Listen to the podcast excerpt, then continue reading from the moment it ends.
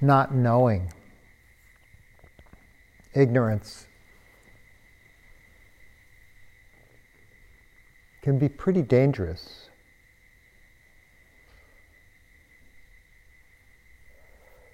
When the mind is so wrapped up in its viewpoints, so driven and stimulated by thirst, so agitated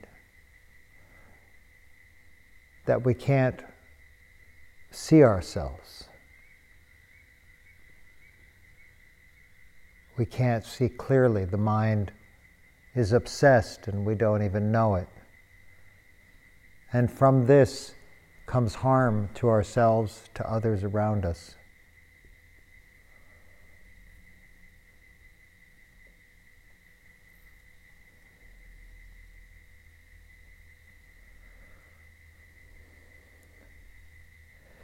If only we could wish our way into clear knowing.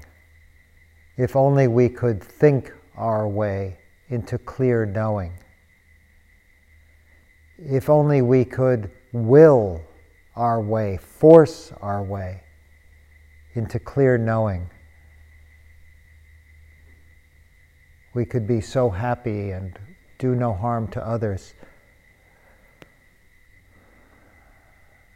But it's not so simple. Sure, some wish in the form of aspiration is going to be essential. Some thought in the form of investigation and wondering and learning and discussion is going to be essential. And some strength of will to stay with the path is going to be essential.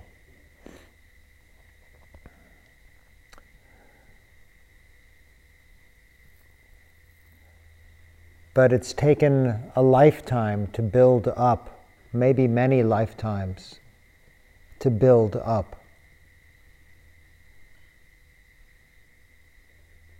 Our habits of blindness and so maybe it will take a little while to see through. So, how are we to live in the face of this dilemma? The face of the fact of that this mind, this heart, this body will be run through with these outflows.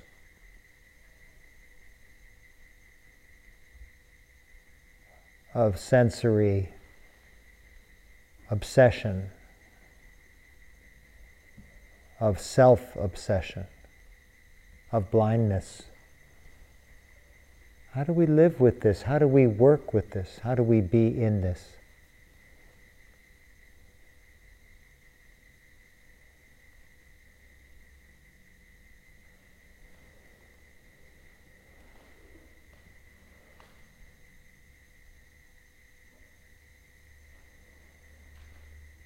Are we committed? Do we care? Do we believe that this is a problem? Is it just a nice talk from a Dhamma teacher, or is it just a nice little thing to contemplate on retreat? Or is this really something, you know? Is this really something that makes a difference in your life? That arouses your inner strength to address this.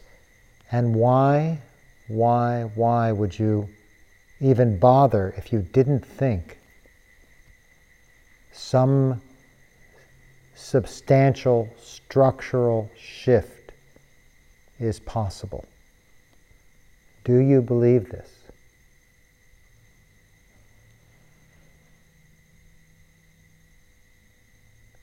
Look at your own life.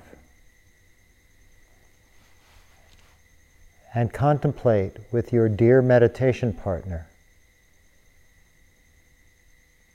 Do you believe a shift is possible at a basic level?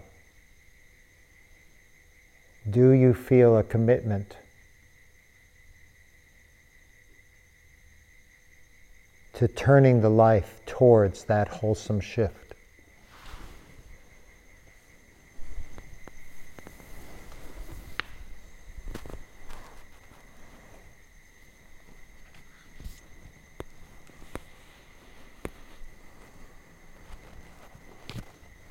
This is a very good contemplation to which to apply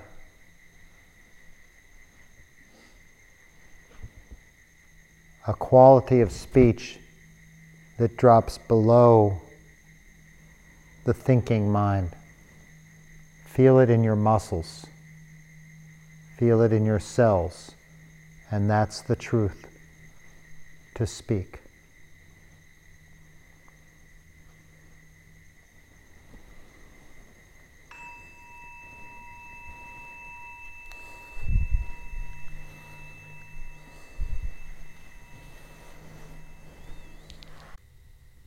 Just a couple more minutes of practice.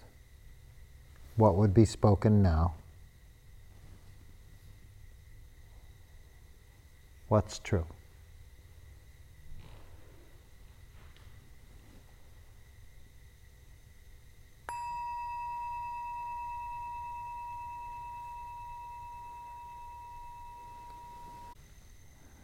Taking a moment to perhaps offer your gratitude to your spiritual friend for this opportunity to practice. And we'll join together in the circle. Thank you very much.